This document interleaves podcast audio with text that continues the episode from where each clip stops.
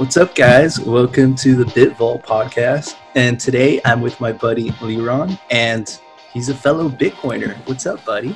What's up? What's up? Hi, everybody. How's everyone doing? Dude, I love your shirt.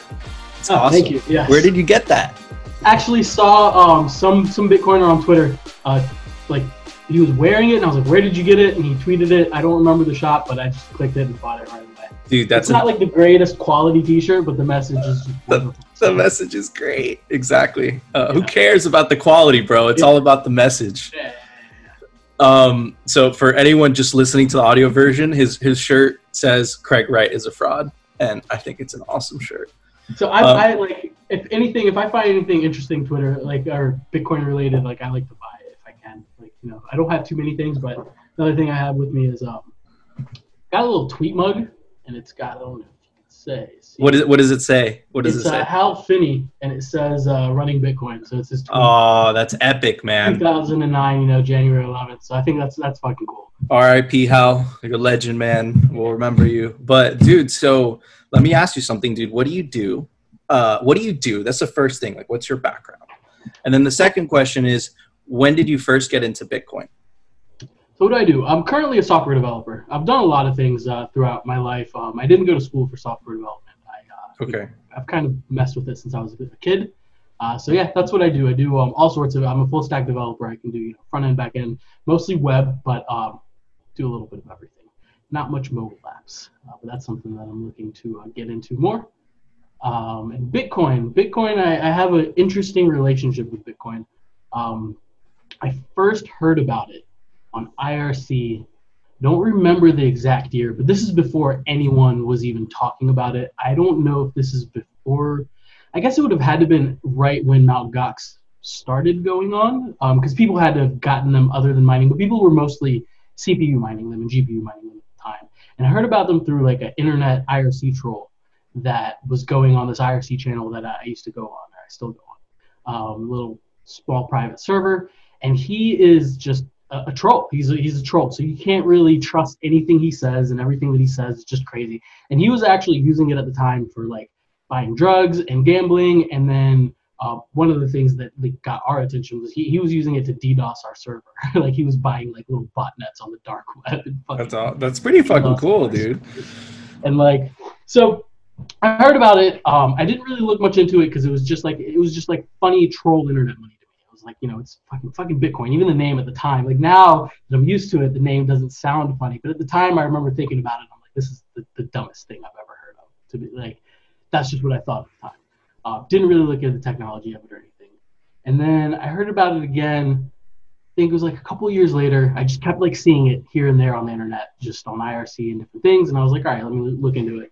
And I looked into the the white paper and whatnot. And it was just very technologically interesting. I hadn't really thought of any of the economical stuff that goes with it, but it was just very technologically interesting. Just the way that you build this time chain and, cryptographically validate it and have the mining going on and all these different incentive structures. And I thought it was really cool. So technologically, I got into it. I thought it was really cool, but I didn't really think of oh shit, maybe I should buy a bunch of these because it's scarce. I didn't. Yeah, so the reason that I asked you that question, it's basically I kind of want to understand your psychology, right? Because I talk to many Bitcoiners from all walks of life, man, and the interesting and I was talking to KIS Bitcoin, Keep It Simple Bitcoin. He makes the tutorial videos for Cold Card, and we got into this we really went deep down the rabbit hole, and we were basically talking about how Bitcoin attracts different people at different moments in time. So when you mentioned you first initially ran into Bitcoin, it was really interesting because you did exactly what I did, right? Initially, we first saw it. When I first ran into Bitcoin, I was using it. I wasn't holding it. I wasn't establishing my financial sovereignty. It was just to transact with it. Yeah. And then a year later, I was buying Usenet subscriptions to it so I can download pirate fucking videos and whatever I want from Usenet's, and I was using Bitcoin to buy those accounts. And exactly. It was, but I was never holding any of it, and it was just by mistake that I started holding it because it just started getting more valuable, so I needed to buy less of it. And I would always buy it in like blocks. I'd buy like $50 worth, $50 worth, $50 worth. And eventually I was like, wait, I have like some change here and it's starting to go up rather than go down. And it was kind of weird. And that's when I started thinking about buying some. So what, like really putting in money. So what year was this?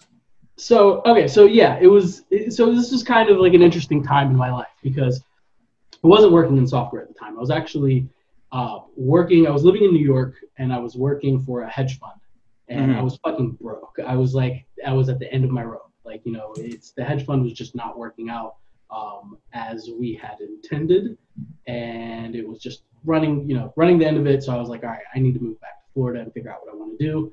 And I wanted to get into Bitcoin, but what year was this? This was, I want to say this was 2014, probably 2014. I'd probably say it's 2014. So you first bought your first Bitcoin in 2014. Is that correct to say? I think it might have been around. I don't even know. I don't even know if I actually bought it at the time, but I knew I wanted to get into it. I don't know.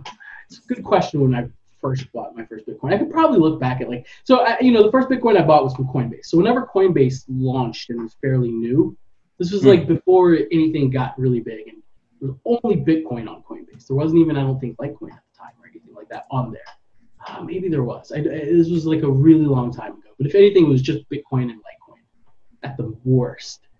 So let me ask you something, Liron. So it's very interesting that you come from the software development side, because the reason I say that is like how different, and kind of describe it to people that don't come from the software development side, how different is the Bitcoin infrastructure back then when you first got involved? Because I remember when you first got involved, how much more developed is it today?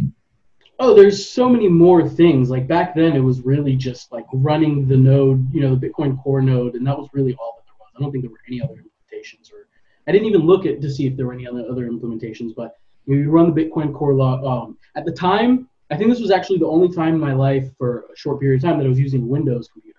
Because usually I was on Linux and stuff like that, and I wasn't a software developer yet. I was getting back into the stage. So I still have my my Windows computer, and that's what I was running Bitcoin Core on and whatever. It was, it worked. You opened it. There wasn't the initial block download, I remember, took a little bit, but it was still new.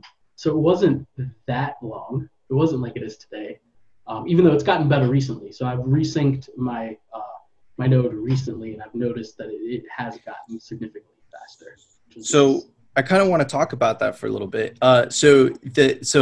You probably know this, but my node uses some type of software so that the node will sync faster. Do you know what? I didn't look at what they use. No, I'd be interested to research that a little bit. I didn't know that they do anything, because right now you don't have a lot of options to sync faster if you want. You could use the. I know that they used to do this. I don't know if they do it anymore. I don't think so. They used to have like a torrent with the the bootstrap .dat that you can get. And you can, download off of that. So that would, you would just download this big .dat file, and then it would, kind of take it from there and revalidate. That would make it a little bit faster. So I have a question, like why, I feel like when people use Bitcoin, like for example, our buddy Isaac, right? They don't feel like, they just use a lightweight wallet, right? And a lightweight wallet, for anyone, listening or hearing, is basically like, it's a wallet that doesn't have you don't have a copy of the blockchain. Right? So you're not comparing it to your copy of the blockchain. Why is it important to have a full node in your words? For me, I think it's important to have a full node because it's sort of the purpose of Bitcoin. And it's actually what got me attracted to Bitcoin the most before the sound money aspect of it, before I really even thought of the sound money aspect. It's the idea of, self-sovereignty over your own data. So I had been, even before this, I've been obsessed with the idea of, just having, self-sovereignty over your data. I hated the fact that like Facebook and Instagram and all these companies, the way that they were structured and the way they were replicating all these like, baby pictures. Like, why do we need data centers running all these freaking baby pictures when like 5 people are going to view them? I just thought it was really silly. And I thought the idea of us just handing over data the way that we were was terrible. So when Bitcoin came along and I was like, wait, they just really took the power away from a financial institution or from any institution and gave it back to the user, I thought that was, you know, revolutionary. And that's what made Bitcoin revolutionary, I think, to most people. Absolutely. So what you're saying is basically like a lightweight client, you're relying on a data center, on someone else's node. And with your own node, you're relying on your own data to see whether you do have that amount in those particular addresses. Is that correct? But I do think that there's, I think there's, with everything, you know, I don't think it's black and white. I think there's levels of trust, levels of centralization and things like that, that you can work with. So I think light clients are great. And I think we need to do more research into light clients to make them almost fully decentralized and, you know, trustless. And they actually recently merged some stuff into Bitcoin Core with, you know, client-side block filters, which makes things a lot better for the light clients. And a lot. So what is that? What is a client-side block filter? So in the previous ways that, you know, in the original simple verification client and light client that Bitcoin had, you know, designed, like with the old Bitcoin, and it's still in there, you would kind of just request these block headers from nodes. You'd build a simple kind of state of the chain that you could verify yourself by requesting information from the nodes. But the problem is when you would do this, you would give the nodes information about yourself because you're requesting stuff about specific, you know, wallets and specific things like that, so they can deduce, oh, this person is this wallet. And so it comes with, you know, privacy issues. And I think there's also some Byzantine type of issues where you can get, you know, they can just give you a bunch of fake data and you don't really know. So there's a couple of issues with it. And they were also, it was a lot more data. So there was compressed client-side filters, which allowed you to kind of take a bunch of data about the blockchain, kind of like you're doing an initial sync. And then you're using that to request specific things, and it keeps it a lot more private.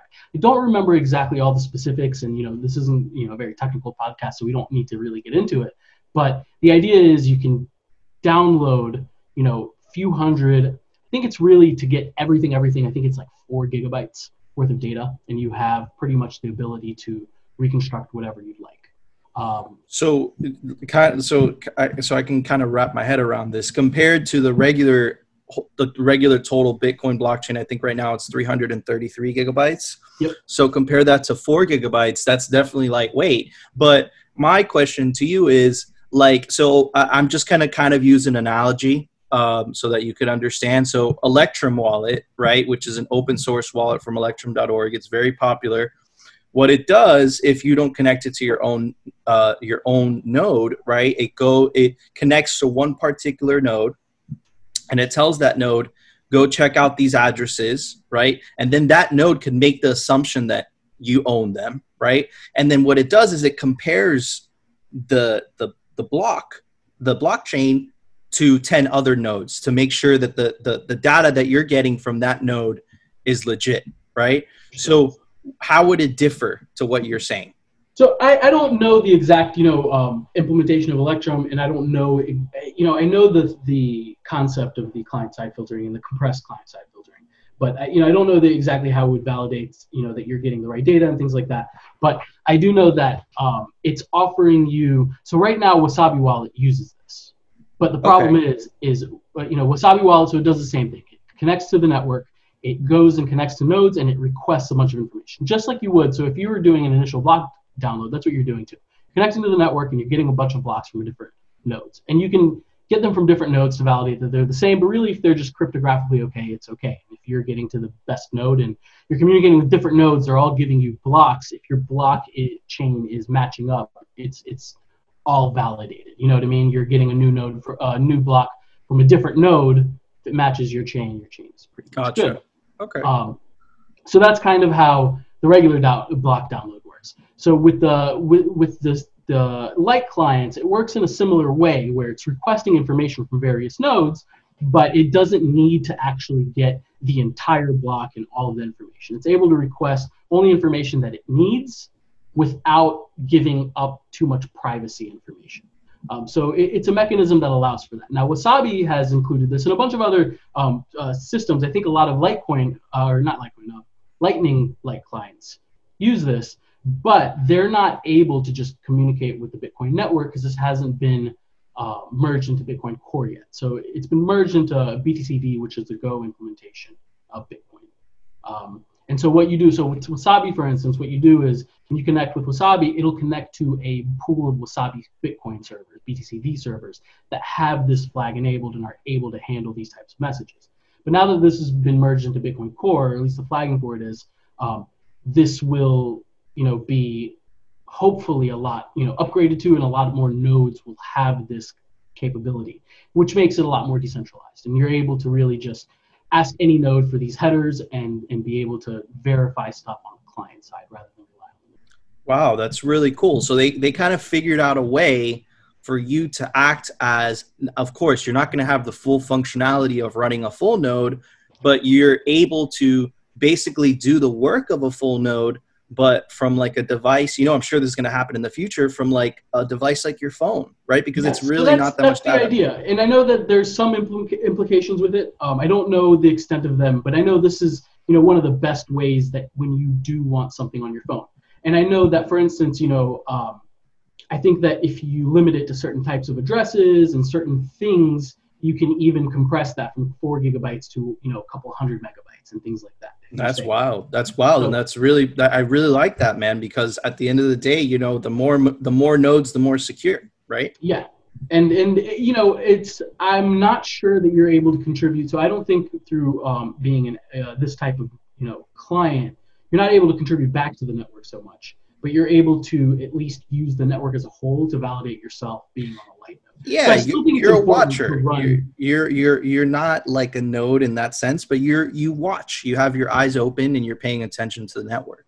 Yeah. I think it's important. So I like work that's being done into the light client. I think it's important. I think a lot of people try to, I'm a big believer in running a full node. I think that it should be, most people that are into Bitcoin should be running a full node, especially this early. People that are into it this early, run a full node, be a part of the network. I think it's important. But I do think that a lot of people try to kind of discount away light clients because it's not efficient and it's this and that. And it's like, no, we need to put more out there. We need to put more research into it because it is an important part of the ecosystem. At the end of the day, we're going to have a lot of Isaacs that don't want to run a Bitcoin node or maybe even can't. Exactly. You understand the practicality of it. You understand that you yourself, like personally, like to, have full self-sovereignty, but you understand that for most people is not very practical, right? So you understand that there needs to I don't want to say a deal with the devil, but there needs to be some compromise, some type of middle ground for the masses. Is that correct to say that? Yeah. And as long as you can protect your privacy and still own your keys and still own your destiny and be able to use multiple clients and be able to do whatever you want to do. I think that's what's important. Gotcha. I like that. Own your destiny. I like that. So another thing, I kind of want to back up a little bit. You said you worked in finance, right? So that gave you it's specifically in a hedge fund. So that kind of gave you in New York too, which is the financial hub of the world or one of them. So that gave you kind of like a unique insight into that world of fiat, right?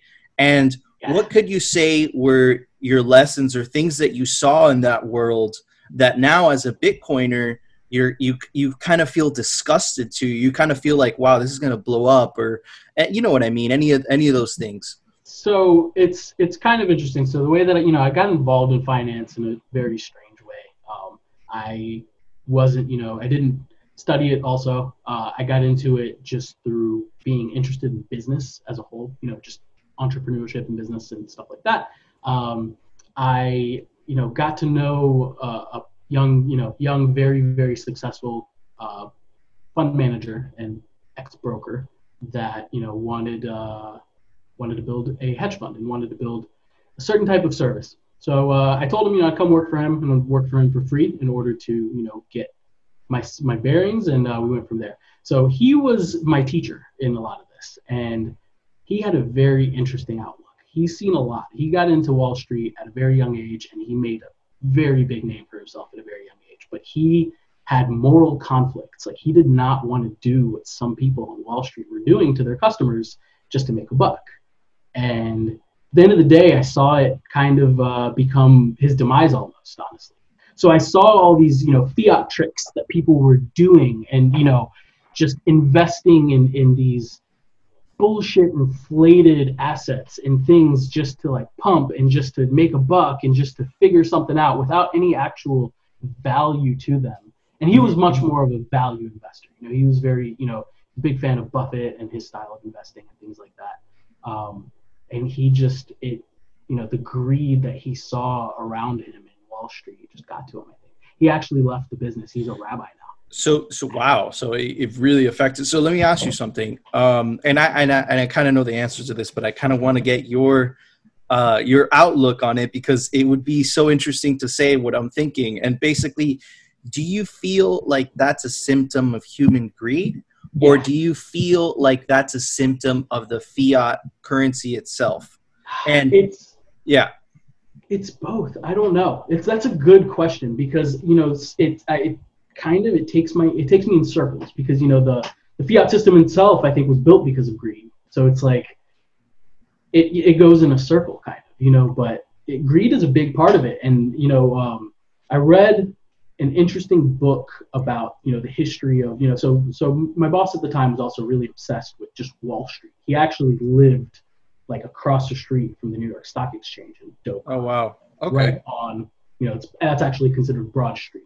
Wall Street. So he was really obsessed with it. So he had this book, I think it was called something like When Money Was in Fashion, and it was just talking about the early times. I'm really bad with time periods and years, but when, you know, pretty much like some of these really wealthy people in New York would like wear money on their clothes. That's just how much money they had. They just had a bunch of money, and it talked about a little bit of the history of banking and the history of money.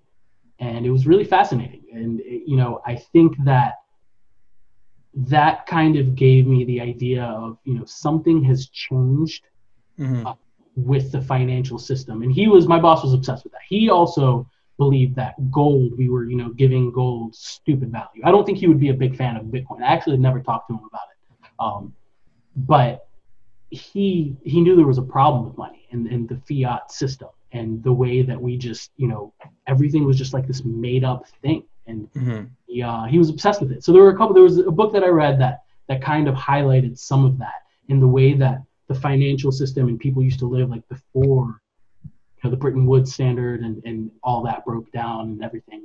And it seemed like people just kept a lot of more of their money in gold in like safes. And in, you know, they paid bankers to like take care of their money for them.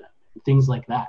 And it was an interesting time. It was different than today. You know, today it's like, no, we just need these, you know, people are living month to month and all this stuff where it's like it was a different view of money.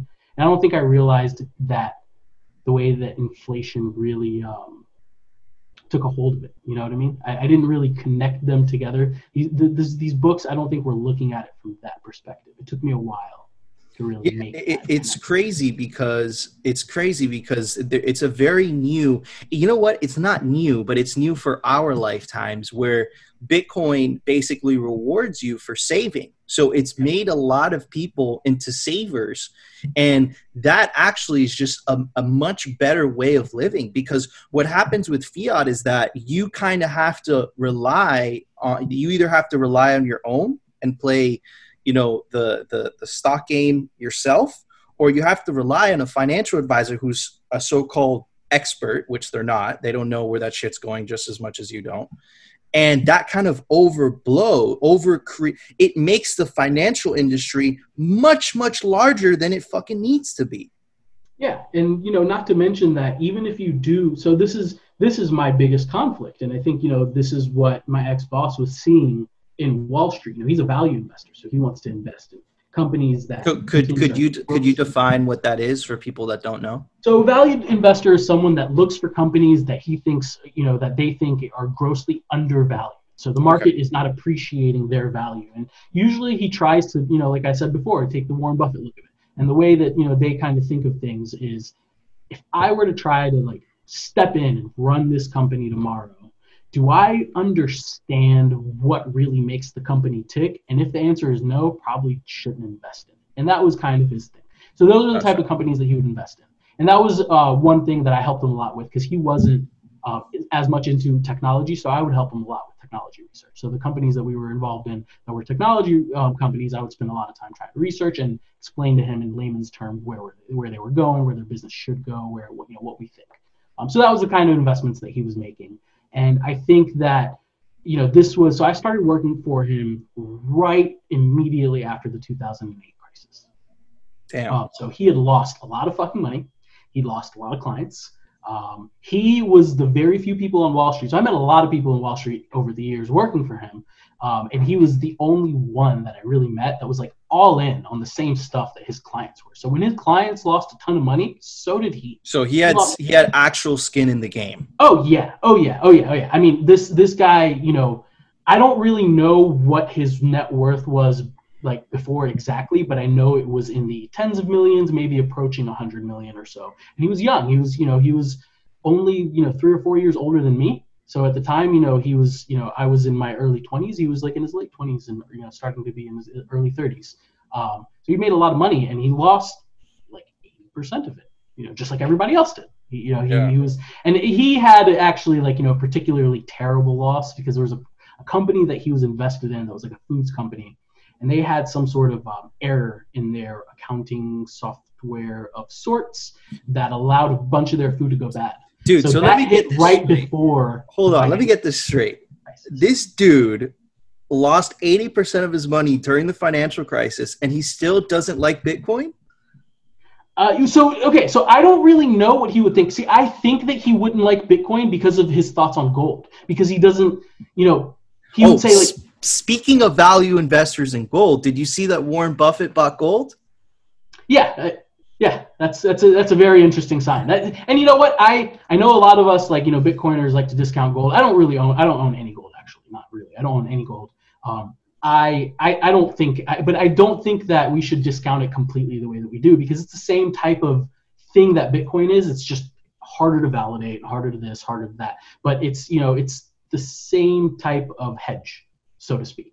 Because, his whole thing, my ex-boss wrote a couple of articles actually about gold and the Federal Reserve and all this shit. And his whole thing is like, you can't, everyone thinks that gold is the backing. And his whole thing is, I think the old timers think that you're going to actually shave little slivers of gold and trade when everything blows up. And he's like, you can't really use gold for that. And like, so maybe he would like Bitcoin a little bit more, but I know that he would, in the back of his head, he would be like, this is just a computer algorithm. How can we protect against... So does he wouldn't get it as much. Yeah, I understand. So does he feel that gold is like the same thing as what Warren Buffett says, where it doesn't produce any income? It's not an income producing asset, so that's why he doesn't like it. Is that the reason? Yeah, like it's just it's not useful. Like even like so he would talk to people about this. This is the thing. Like he was very into the community and the investment community. He would talk to people about it, and people would have these different arguments about why gold is valuable. Because he'd ask them, why is it valuable? Like, it stores value. Okay, so why does it store value? Well, if the financial system was to go up, we could use it to back, how would you use it, or what makes it valuable? Why would you use that versus something else? Like, why not use diamonds, or why not use why is gold the de facto? Why are we picking this shiny metal? And he was also very like a contrarian, so he would always try to like challenge people's logic. Okay, that's good. That's a healthy way of being. So that was his kind of thing about it. He was like, we only use it for what? Like 0.001% of it is used for jewelry. Like people would sometimes say, oh, it's valuable. It's nice. It's used for jewelry. Like, no, it has no use other than storing monetary value. So I think that was his like point of it. I got you. So let me ask you something else, because it's clear that Bitcoin has an upper hand on gold in the sense that it's also a payment network, right?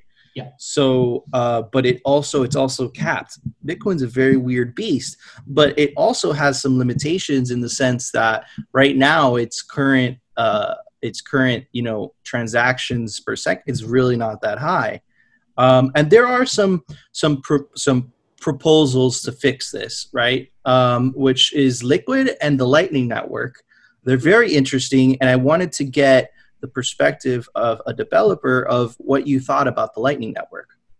So the Lightning Network fascinated me the first time I ever heard about it. So wait, before I get into that, sorry for interrupting you so much. Could you explain, because I like, for me, I understand it, but it took me a while to understand it. So could you explain it to everybody who's watching or listening? What the hell is the Lightning Network? How does it work? And how is it going to make Bitcoin better? So on a very basic level, Bitcoin allows for this, the idea of what's known as a payment channel. The payment channel, what it is a two-of-two wallet, signature wallet, that two people can share. So let's say you and I both put half a Bitcoin each into this payment channel, and we both, it's a two-of-two. So we both have to sign it in order for it to be valid. So we just put, we just built this payment channel. So you put in a half and I put in a half and we signed it into this shared wallet. Okay, cool. So now what the Lightning Network allows you to do is it allows you to use this payment channel so you and I can transact offline, right? And not submit anything to the Bitcoin network and still trust each other fairly, trustlessly fairly, because, I'm signing the transaction, you're signing the transaction. And they have this concept of time locks and things like that to help facilitate so that, things, happen in time and things like that. I won't really get into that. But that's the concept, is you and I can transact offline. Now, the beauty of that is we can turn this into a network, and that's kind of what the Lightning Network does, because payment channels existed before the Lightning Network. So the Lightning Network says, all right, you and I have a channel that has the capacity of one Bitcoin, because it's half and one me, and you and I both have each half. And then you can have a payment channel with someone else, and they can have a payment channel with someone else. Now, if all of the channel capacity matches a certain amount, I can send offline completely, technically, or off the main chain, a transaction to the person that is not even connected directly to me. So I tell you, okay, hey, I want to transact with so-and-so, and I want to send them 0.2 Bitcoin. And I have a balance of 0.5 Bitcoin with you. So you're like, okay, cool. Let's sign this. And I send you 0.2 Bitcoin. So now you own 0.7 and I own 0.3 of that channel. And then you move it on to the next person. You say, hey, this person wants to send, I want to send it to this person. And you do the same thing until it reaches the final person. So I was able to send you 0.2 and you sent it to someone else and they sent it to someone else, all not hitting the blockchain at all because we have these payment channels. And this money can come back to me. Let's say, someone else that's connected to you has to pay me 2 point and it rebalances itself, so to speak. So that's kind of the idea of the Lightning Network. And then when we are ready to settle and like, hey, you and I don't do business anymore. Like there's no reason for me to send payments to you. Let me open a channel with someone else. Then we settle on the blockchain. Then we say we take the latest transaction that you and I both signed, and we actually broadcast that to the blockchain. Gotcha. So that's really cool because it's just like opening a bar tab, man. It's like you go to a bar and the guy's like, can I open a tab? And you're like, yeah. And then you order drinks the whole night. But that it's only till the end of the night when you're leaving, right, which is the equivalent of closing the channel, that you settle the bill, right? You add up all the amounts and then you check out. So that's really cool. And what does that enable to, what does settling off chain enable? So really you don't need to settle off chain. The only time you need to settle off chain is if there's a dispute. No, I apologize. What does doing all these transactions off chain enable? Higher throughput. So none of these have to hit the blockchain. The only transactions that are hitting the blockchain is when we are opening these network, these channels. Now I can transact endlessly without even, affecting any, and it's also, less fees. So there are fees in this network, sometimes zero fees, depending on, how you're routing and who you're routing through. If you can create a small network of nodes that, you're all friends and whatever, and you can transact between each other with zero. And there's certain paths that you can take where the fees are really, really low, but they're much lower than going on chain because there's a lot of throughput. Yeah. So how would you recommend if someone was just getting into Bitcoin and they found Lightning interesting, where would you tell them to get started? So if they found Lightning particularly interesting, I would probably recommend, it depends, do they want to run a full node? you know, if the answer is yes, then there are some interesting, you know, setups like myNode BTC, which has Lightning built into it, and there's a couple else like it. But if they, let's say they don't want to get it that deep into it, and they don't have the hardware, and they don't want to, they could use something like Zap. I think Zap is really interesting, and Zap works with a full node as well, or it uses it uses like a neutrino wallet, which uses those client filters that we were talking about to download the blockchain and interact with the Lightning daemon the same way that it could with the regular Bitcoin daemon. The Lightning daemon, I love that. It's so weird how it's spelled as like Damien, you know. They should just change it to, demon. I don't know why. It's I don't know, that's how I pronounce it. I don't know how you actually pronounce it. That's how I've always pronounced it. I don't know. Yeah, man. So what are your thoughts? What do you think? You know that I feel strongly about this because we've talked about this on air. How do you feel the future of Lightning is going to be? Like what, like 5 years from now, do you see everyone just using the Lightning Network for everyday transactions? Like, where do you see this going?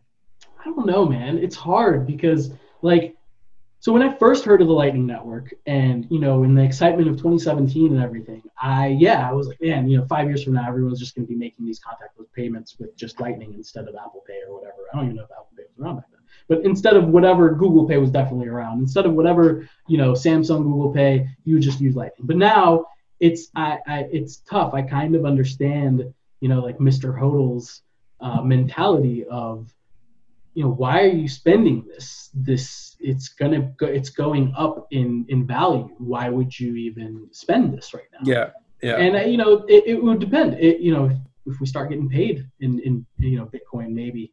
No, but not so much for everyday transactions, right? Like obviously, right? Bitcoin's right now in this phase where it still needs to reach the stars before it becomes, you know, what we all hope as Bitcoiners. And if you're not a Bitcoin, you're going to think what I'm saying is crazy, but we all think it's going to reach the global reserve status currency, right? Like kind of like the backup of the evil fiat money, or the backbone. I don't know, man, whatever. I'm just talking shit. But in the sense that, you know, how people use I'd say like 30, 40% of all the Bitcoin transactions are exchange to exchange, right?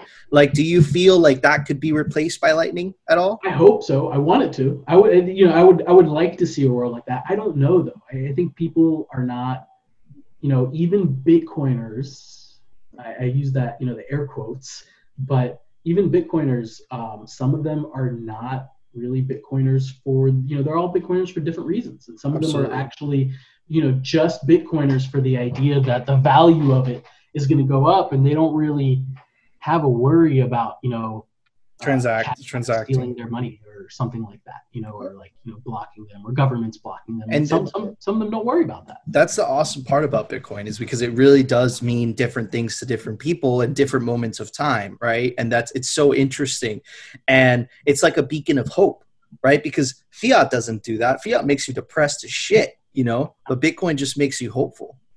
You know, and you know, me personally also, my mind has changed a lot as to the financial system. You know, I used to be the believer, and you know, I still want to be the believer that, you know, you should invest as much in stocks, and you should invest as much in, you know, more so than Bitcoin, more so than savings, because Bitcoin is more of a savings technology. You know, but you should invest in companies and stocks. Like that's you know, beauty of America and the beauty of, you know, everything that's what I thought the financial system was. But the problem is these companies are trapped in the fiat system themselves, and they're trapped in, you know, in just a toxic system, so to speak, where Absolutely.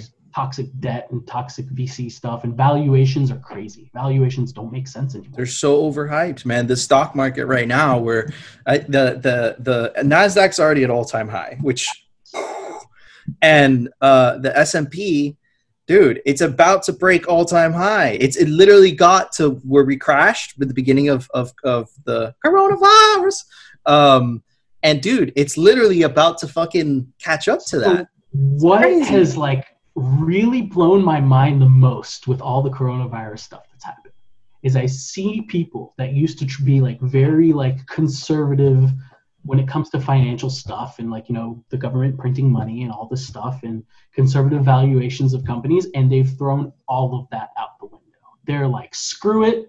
this is going full force right now. The market is not even, you know, you shouldn't look at the stock price as far as, you know, what this company is doing. You should look at the stock price as far as like how much money can this company just like bring in from the government, or just hype themselves up in a way that they can become either too big to fail or too darling to fail or whatever the hell it is. Like, there's no real fundamentals in the market right now. There's none. Do you think all of this will end in disaster? I don't know. They've, you know, the fiat system and the Federal Reserve has been really good at fooling the people into making everyone, you know, making everything okay. Like, you would have thought that with the money printing that we did with the original financial crisis, we would have seen some inflation, we would have seen something, nothing.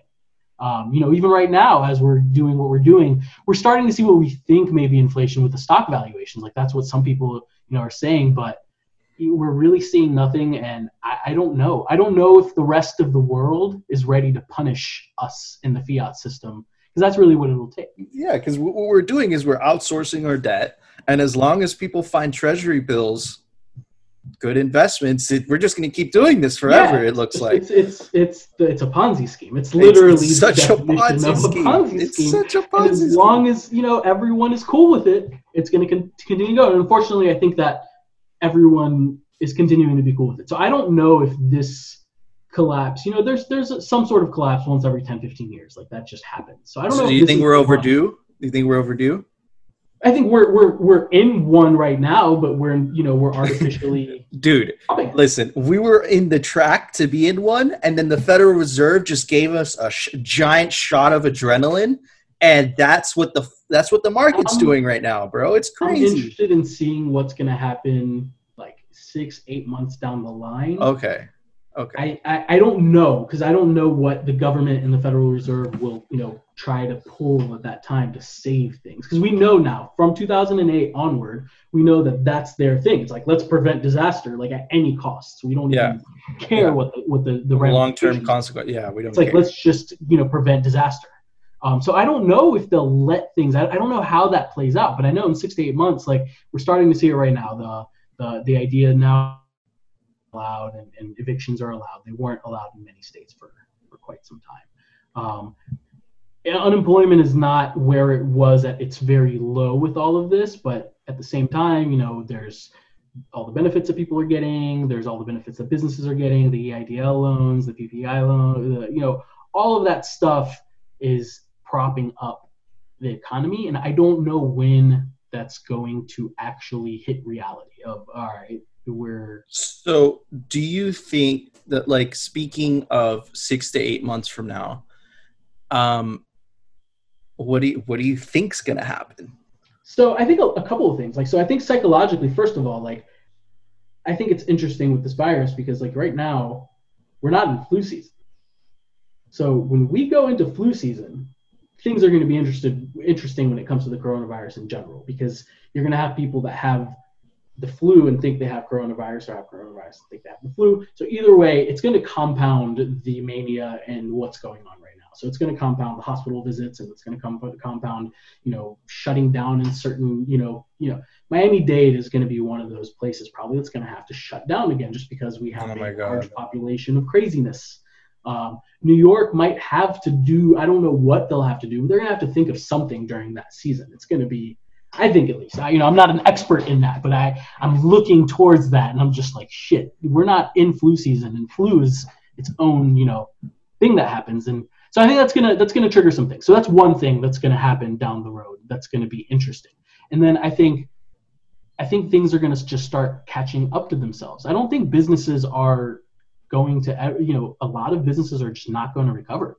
I think they were inflated to begin with, and now, with this happening, they're not going to really able to, you know, to truly recover. I also think that certain companies had a problem with overemployment before this. I think they were getting a lot of benefits from the government for employing more people, tax breaks and things like that. So it was okay for big companies to just employ a lot of people. I think that let's because we're almost there, but let's end on a more positive note, right? Let's get into price speculation territory, and this always makes everybody feel uncomfortable, but I ask it anyway. So what is your price target for the end of 2020?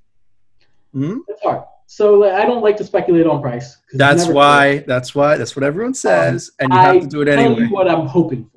I'm hoping for is slow and steady gains of, 3 to 6% gains and some dips in between. Okay. And I think that'll take us to, a nice 20,000 maybe. 20K into the year.